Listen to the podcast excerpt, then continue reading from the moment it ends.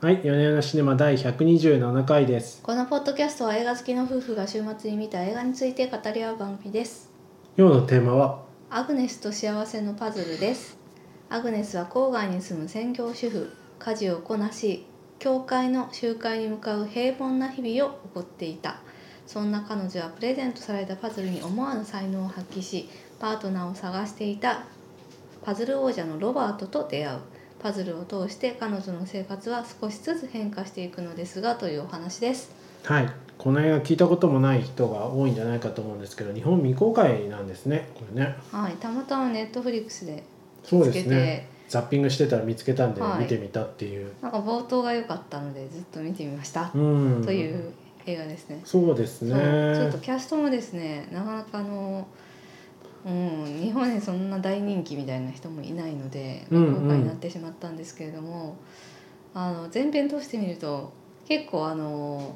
佳作、なかなかこう知られていない佳作だったんじゃないかと思いました。うん、そうですね、はい、僕なんかその予告編をちょろっと、まあ、ネットフリックスなんでがそれ当てた時に出るやつを見た時には、うん、もっとこう特殊スポコンものかと思ったんですね。はあはあ、なんかタイピストとかあるじゃないですか。あ、ピッチパーフェクト、ね、うんまあ、ピッチパーフェクトちょっと違うかもしれないんですけど、はいはい、普通のスポーツじゃないんだけどなんか競い合って最後に優勝して、うん、わーみたいな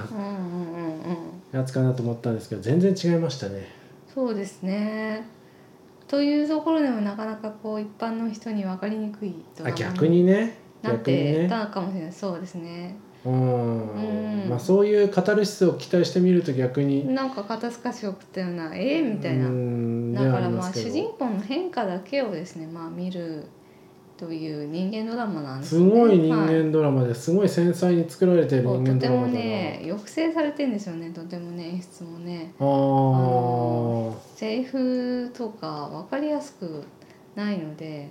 なかなかこう読み取るのは難しい。この主人公のアグネスさんのセリフっていうのも結構前半はすごい少なくて、うんうん、彼女の微妙な表情の差とかですね、そうそうそうそうとかであの内面を汲み取っていくしかないわけなんですよ。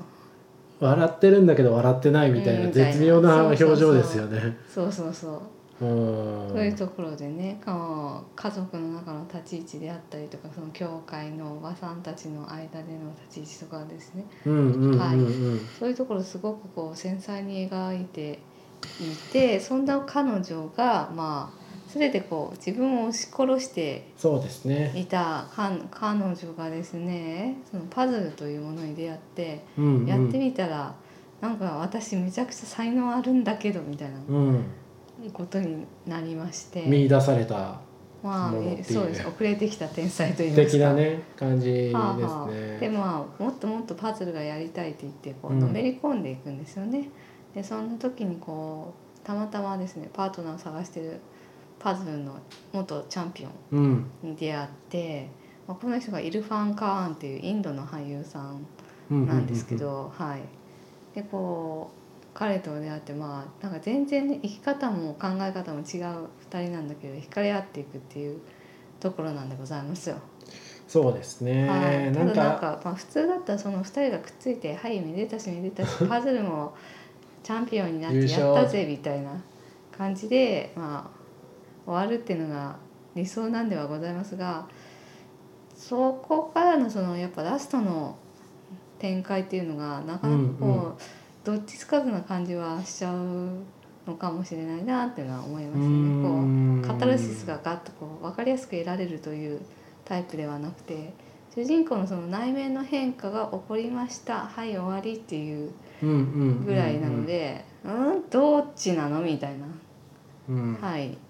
というところはあるんですけれども、とはいえまあ彼女がその自分の意思をねこう周りに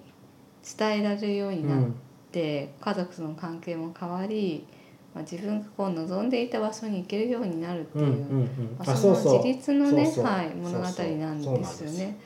だからなかなかこれはうん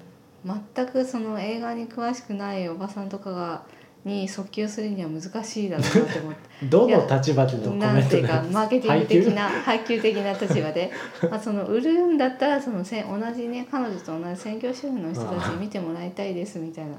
感じになるんだけど、ああそうね、なるほどね、そういう意味ね。あのインドの主婦があの英語を学ぶマダム・イン・ニューヨーク、ね、マダム・イン・ニューヨークみたいなね、 あ, あ, ああいうなんかスカッみたいな感じがないわけじゃないですか。全部大成功みたいな感じじゃないん で, で,、ねでね、これやっぱりちょっとね、なかなかあのマーケティング的には難しい映画なのかもなって思いましたね。なんかあれですね、いつもこう、はい、なんか脚本家視点でこう謎のコメントするのかなと思って、今回はあれですね、マーケティング視点で、いやだからあの日本未公開でのまあそうかもなって思いましたね。これちょっとね、うん、これ結構観客の側に理解力が求められる映画かもしれないなって思いました。まあ、なんか確かにあの微妙な演技とか微妙なセリフとかあの。なんかね、繊細な映画ですよね。うん、そうなんですよ。オープニングがね、まずいいなって思ってます。すごいなんか暗くて古ぼけた家でですね、パーティーの準備して、ね、楽しげなパーティーなんですね、一応ね。そのそうケーキとかパーツパーツは。うん、なんだけどまず家がね、すんげえ暗い。そうそうそう。そう。だから全然楽しそうに見えない。ですよね。誰かそれがこうなんか牢獄の中に閉じ込められてるみたいに見えちゃう。そう、あれいいのはしかも、はい、あれじゃないですか、アグネスの誕生日なんですよね。そう誰かそうそうそう誰の誕生日になってるのかなと思ったら、なんかね、彼女がすごいこのせっせとケーキを作ったりとか、そうそう掃除をしたりそのパーティーの準備をしたりして、まあ、家族の誰かなのかなと思ったら、うん、なんと本人の誕生日でしたみたいな。自分の誕生日なのに全部なんか準備が後片付けまで自分でやるみたいな。一応こう祝われてる自分を演じてる感じなんですよね。そうそうそうそう、顔がねちょっと嬉しそうな顔の作ってるみたいな。そうそうそうそう、まあなんか人は集まっておめでとうとか言ってくれるんだけど、うん、でもなんていうかその周りの人のために誕生日をやっているっていう感じなんですね。誕生日会をやっているみたいな、流れに乗って演じてるみたいな感じですね。周りの人たちがあの彼女を祝ってでやってるんだぜっていう、そうそうそうそう、はい、期待に応えてる、そうそう期待を応えるためにそのタスクをこなしてるっていう感じなんですよ。うんなんかまあそれでこう夫がお皿を割っちゃってその欠けたピースをね探して下に盛り込むみたいなのをやってるんですけど、うん、それとかまあ象徴的なね、そうですね、ところだったわけですね。そうですね、はいあの皿を割って皿をくっつけてるっていうところからその途中のパズルに行くっていうのはいい、うん、いいですよね。いい、いいなと思いましたね。うんうんうん、あと割れたとかなんかそういうなんかミッシングピース的なのがこう全体を貫くメタファーになってるのが、うん、あそうですね、いいことですね、メタファー、ね、メタファーそうそうな割れたピースお褒めいただき、はい、お褒めいただきありがとうございます。何かを欠けたピースを探してずっと探してるんですよね。一、はい、個だけパー破片がないなっていうのを最初探してて、うんうんまあ、後半ね出てくるというはいというところでね、うん、結構この出だしがすごくいいなって。このケリー・マクドナルドさんねこの、うん、ずっとこう眉間にシワを寄せたような微妙な表情とかが、ねうん、そうですねちょっと目がうつろなちょっと困ったようなちょっと困ったような顔っていうのがねすごい上手だなって思って、うんはあ、うんなのでなかなかですねこう分かりやすくはないんだけれども、あこれはなんかすごくすごくちゃんと作り込まれた映画だなっていうふうに出だし思いましたね。うんはいというところで、うん、あとなんか回数券のところとかね、最初ニューヨークに行くんだけどパズル面白くて、うんうんうん、本当パズルやりたいぞって言って、うん、くれたおばさんにこう電話かけてニューヨークの店に買いに行くんですよね。その時にこ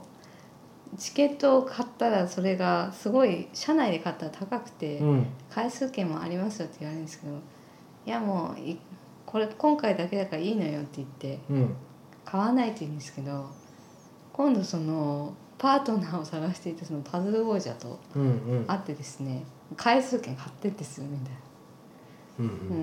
うんうん、ちょっとずつこうあれですよね、自分の意思で動いていくわけですよね。そうそうそうそう。なんかこう iPhone をなんかプレゼントされてみたいな。最初こんなもの使わないわって断言してて。なんかその辺もやっぱ本人のそのキャラクターとかもすごく表してるなと思って。だからもう親から受け継いだ古い家に住んで家具とかも全然ね一新してないっていうか、そうですね、自分のためにちゃんとあの、ね、自分をケアしてあげてないんですよね、うんうんうん、あの新しいものとか自分の欲しいものとかを買ってなくて、そんな感じしますね。そうそうそう。いや、そんな彼女がそうだから iPhone とか全然いらないみたいな感じなんですけど、うんうん、まあその人と出会ったりとかね、さ検索したりとかね。そうですね。検索したのよって言ったところで、あ、なんかそうそうそう、なんていうか乗り越えたんだなって感じがしますよね。乗り越えた。そうですね、というところにつながっていくんで、うん、だからそういう小道具の使い方とかもすごく上手だなって思って、ちゃんとその小道具があの単にプレゼントもらったよだけじゃなくて、ちゃんと後半生きてきてるなって思いましたし、ね、はい、なるほどね、というところですかね。夫とか息子たちの描き方も絶妙じゃないですか。なんかね、まあ、むそうですね、夫の描き方が非常にいいなって。夫も別になんかね、あの見る人が見れば全然モラハラじゃない、優しいじゃないみたいな。そうそう、マイルドモラハラというか、そうそうそうそう、要は共感力がないんですよね。そう、なんかいつもなん妻のこと愛してるよって言ってこうハグしてくるような。本当にそれは本当なんですよね、きっと。そう、それは本当なんだけど、なんかその彼女の意向とかを全然要所要所で聞かないとかですね、なんか分かんないって感じですね。なんかもう笑顔で強制しているというか、うん、というところがあって、うん、その辺がね、やっぱりこれもね、なんか夫に別になんか暴力を振るわれてるとか、そういうわけじゃないじゃないって言われたらそれまでなんですけど、こう彼女を窮屈にさせている夫なんですよね。絶妙、絶妙ですよ。そう、その辺のね、マイルドモラハラ具合というかその夫のこの無頓着さ、うん、鈍感さみたいなところがすごいうまいなって思いました、ね、そうな、なんかうまいのは、まあ、彼女の方もこう言葉にするのがあんまり上手ではないんですよね、うんうん、で感情とか上手じゃなくて仕草とか伝えるしかないんですけど、まあ、夫は全くそういうのが読み取れないっていうそうそうそうそうそうそうそういうね、言われたことを家を売った方がいいんじゃないかと言ったら、よし売ろうって、あいつのために売ろうっていうみたいな、そうそうそうそうこう言われたんだからこうすればいいんだろうみたいな、うんうんうん、発想するがそうじゃないっていう、うん、そういうことなんですよ。絶妙ですね、あの、あのキャラクターですよねですよねいやですよねってっていう、まあ、でも決して夫に愛がないというわけでもないんですね。悪い人はないんです、まあまあ、まあまあね、夫のことを愛してはいるんですよ。そうそうそうそう、うんうん、そうだと思う。はい、でなんか息子たちにもちょっとね、あの次男が良かったですね。次男ね、アホでねチベ、チベットに行くぜってチベットに行くぜよって言ってなんかアホな彼女も連れてきちゃうみたいな、うん、中二病がこじらせて、あそこそうそうな、そのその中二病っぽさみたいなのがすごい良かったですよね、うん、彼女も含めてね、この辺のキャラクター作りが ね, ね上手だなって思っていけてますよ。あのなんかね、長男はまあすごい分かりやすいキャラクターになっちゃってたんで、あれかなってもうちょっとなんかまああの幸せそうな家族を演じてるっていうか、そういうセッティングになっているものの、まあうん、どこもここもギクシャクしてるっていう、うん、まあ、息苦しさもね抱えて、まあ、ちょっとあの不正って不正中心主義というか、なんていうんだ、何を言おうとしてるんですか、お父父父母性じゃなくて不正っていうのを、そうそう、父がこう全て牛耳ってる家で、こうなんていうんだっけ、そういうのパッと言葉が出てこないけど、パターナリズムパターナリズム、それそれではない、それではない男性至上主義とか何でもないし、なんていうんだっけ、ミソジニ、それそれもまた別似てまた別女性ですね。まあ若干ミソジニに入ってるとこはあると思うんですけど、うんじゃあ後で Google ちゃんとかに聞いてください。お父さんが家を牛耳ってみたいな、なんとかって何て言うんでしたっけわからないですけど、うん、まあそういうそういうまあでも、まあそうね、あの息子たちも結構いい年なんだけど、その父親に逆らえないみたいなところがあるんでね、うん、まあね、父親の工場で働いていたりね、そうそうそうとか、こう本当は料理の勉強したいんだけど、父親にはこうそんなの女のする仕事だみたいなことを言われるみたいな、うんうん、というね、そうですね、うん、そうですね、あの夫がこうあの妻の方が私パズルの大会に出るのって言った時にやめた方がいいんじゃないかっていうの、うんうんうん、そうそうそう、あなたに許可を求めてないみたいな。そうそうそう、I'm not asking you。 あ、ask、そうそう、ask、tell me。いいですね、あの辺、そうそう、あの辺でこう自立自立感がありますよね。うんうんうんうん、そうそうそうそうそういう感じですよね。うん、という映画でした。うん、うん、そうですね。まああとあの音音のでなんかいいなと思ったのはなんか父ちゃんももう割と暴力的な感じだったみたいなのが一瞬話すじゃないですか。はははは、そうそう、うん、なんかああいうのをしれっと挟んでくるのはなんかこう。なんていうんですかね、厚みを増してる感じはしましたね。ああ、そうですか。うんうんうん、うん、なるほどね。あとまあ細かいことですけど化粧とかねよかったです。化粧。最初こう全然あのアグネスさんは、うんうんうんうん、パッとしないですけど、まあ、ニューヨークに行ってそのロバートと会うようになって。ちょっとイヤリングとかねしてみるようになるわけですよ。確かにだんだん最後服も 赤, 赤とかビビッドな色になってくるんですよね、うんうんうんうん、最初なんかよくわかんないセーター白地にちょっと模様のついた、うん、よくわかんないセーターだったの印象の薄い服をなんかそうそう自ら着ているんですけど、うん、こうだんだんとちょっとね都会に行くようになってパキッとした服になってきますね。まあそのロバートと会うのも楽しみになってきて、うん、ちょっとこううん、今日の私どうかしらって自分を気にかけるようになると、うんうんうん、で最後の方には結構バッチリ化粧してるんですよね。うーん、なるほど。そうそう、自分を装うっていうことをこう取り戻してるなんかまあそうですね、自分にこうケアしなかった女性がですね、まあ、内面に向き合い外見も磨きみたいな感じでうーんという変化を、まあ、その化粧とかが表しているわけで。この辺もやっぱりちょっとね、うん、解像度が低い人には何のことじゃないみたいなあ, そう、ね、えあそうだっけみたいな感じ、ね、分かりやすいセリフじゃないもんね。そうそうそうそもそも見る側の見る側のその、うん、まあなんていうか解像度が求められてしまうといううーんかもしんないなっていう感じはしましたけどね。良くも悪くもですねそれはうん、こも悪くもですけど、まあでもその脚本を勉強しているものにはとてもすごく勉強になりましたね。ははそうかって、いやその私がやっぱり一番なんかグッときたのは、はい、そうですね。自分の誕生日を自分の誕生日であることが分かるっていうシーン。あそこね。パそうケーキを囲んで誰かの誕生日に見ますからね最初ね、うん、そうそうそうみたいなところと回数券ですかねとかねそういう変化っていうのをうまいことこうなんか直接本人がセリフで言うとかではなくて本人の行動でちゃんと見せてるところがとてもいいなと思いましたね。最後に破片を踏むところも良くないですか。破片を踏むところまあ、破片を踏んで、まあ、夫のことをちょっと見直すってことなんですかね。夫がこうそのトゲを抜いてくれる、まあ、抜いてくれた夫を見直すっていうところもありますね。そう な, なんで失ったものを見直す、うんうんうんまあ、見つかるみたいなところありますよね。まあそうですね。あいいこと失ったものを見直すそれだね、まあ、そうしたかったんだろうね。そうそうそうなんか時々お褒めいただきありがたいですね、うん、いや私もそこ気づかなくてあそうです、まあ、私の解像度まだまだでございます。そうですか。いやしかし失ったピースをみんなはい話は変わっちゃいますけどあのケリーケニーケリーマクドナルドさんのトレインスポッティングの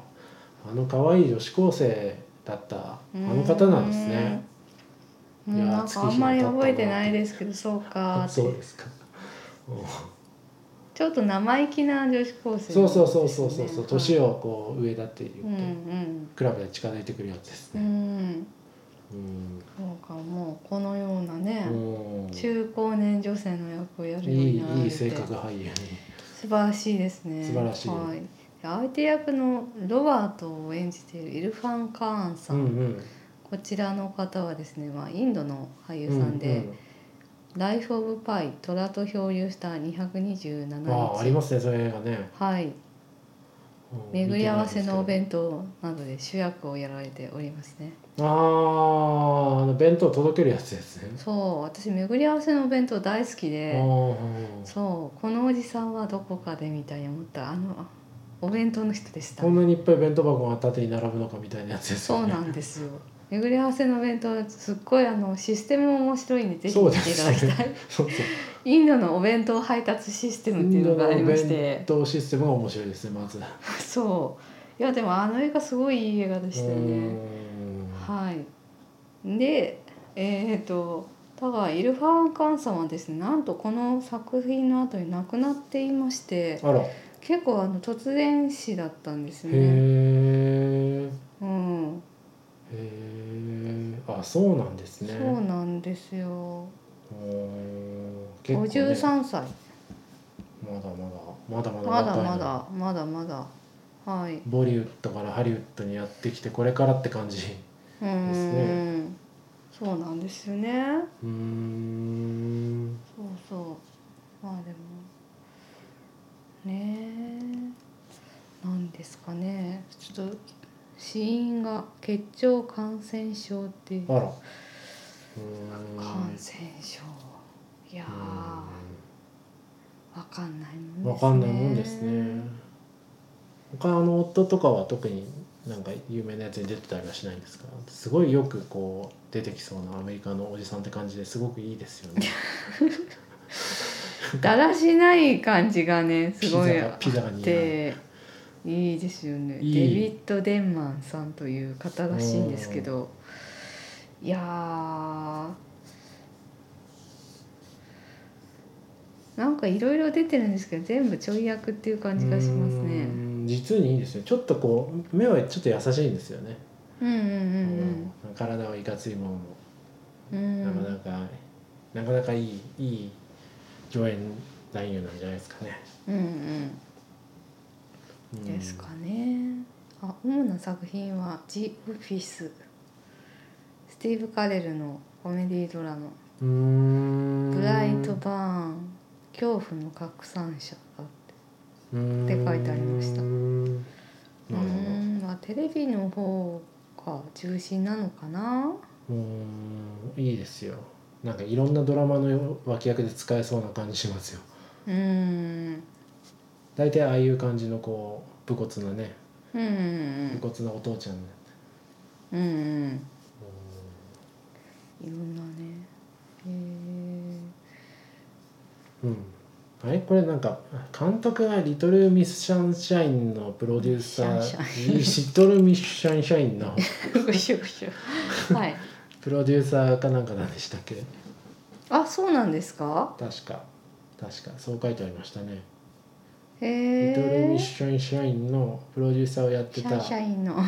そう方が初めてこう監督をやったってやつらしいですよ。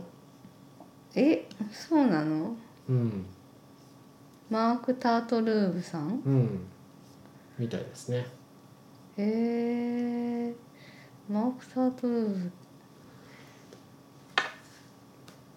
らしいです。まあ詳しく後で調べてください。間違ってるかもしれない。え、リトル・ミス・サンシャインの何の人ですか？プロデューサー？はい、プロデューサー。なんですかね、そうなんだ。うん、へえ。うん。はい。そうなんですね。知りませんでした。はい。はい。こんな感じらしいです。はい。まあ、そろそろ締めますか。確かに制作マイク・タートル。そうでしょそうでしょ。だからなんか。タートルトープっていう名前になってる。はあ、うーん。うーん。なるほど。でも。作品の系統として似てるかもしれないですね。こういうヒューマン、ヒューマン系すごく小さな家族の物語だったりするので、あ家族というか、まあ、小さな、うん、小さなこう狭い範囲で起こるドラマ、うんうん、ささやかなドラマなので、うん、そういうのが好きな人なのかもしれませんね、うん、はい、はい、まあそろそろ締めますかね、はい、ということで、まあ、Netflix等で他の配信でもやってるのかな、多分やってると思いますね。日本未公開ですがなかなかなかなかいい映画ですのでぜひ見て、うん、あとあれですね、思ったのはこう家族とかもやっぱこうなんかちゃんと頑張らないとこうメンテしていかないといかんなって、あ、そうそう、自分をメンテ、家族もメンテそうそうそうそうそう、そして変わり続けるねみたいな、そういうやつ、そういう学びになるので、そうそうそう、変化を受け入れていこう、そうそうそうですね、っていうのはありますよね。そうなので、そうそうそう、ぜひ見ていただくといいかなと思いました。はい、今日はこの辺ですかね。はい、今週はこんなところでありがとうございました、はい、ありがとうございました。